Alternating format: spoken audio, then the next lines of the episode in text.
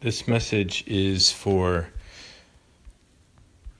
Wednesday, October 18th, 2017, the feast of St. Luke the Evangelist. I'll make my comments based on 2 Timothy chapter 4 verses 10 to 17. So today's the feast day of St. Luke as I said and in St. Paul's letter to Timothy that we read, he describes how Luke is, quote, the only one with me Imagine what that must have been like in those first centuries after Christ. There was no internet, there was no television. Word did not spread around the globe in a matter of seconds like it does today. In order for the gospel to spread like it did, it took brave souls like St. Luke and St. Paul to travel from community to community, sharing the good news of Jesus Christ risen from the dead. Why would anyone do what these men did?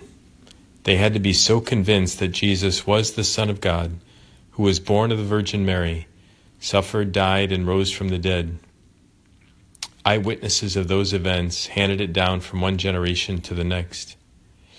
If it weren't for brave men and women like St. Luke, we might not be Christians today. Luke gave his life for Christ, risking it by spreading the gospel. As we reflect on the life of St. Luke and the other early apostles, let us contemplate the following questions.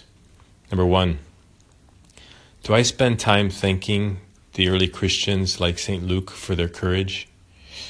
Am I thankful for my parents, grandparents, or friends who shared their faith with me? Secondly, am I convinced that Jesus is the Son of God who died for you and for me? Have I encountered Jesus personally in the Scripture and sacraments and fostered the daily relationship through prayer?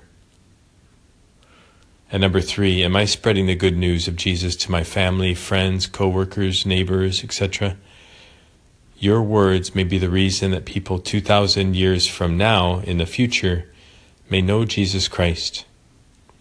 And on the other hand, if we remain silent, think about all the people who will not come to know Christ. Just spend time thinking about that. Your courage may echo throughout history. Jesus tell us, takes, tells us, take courage and do not be afraid. God bless you.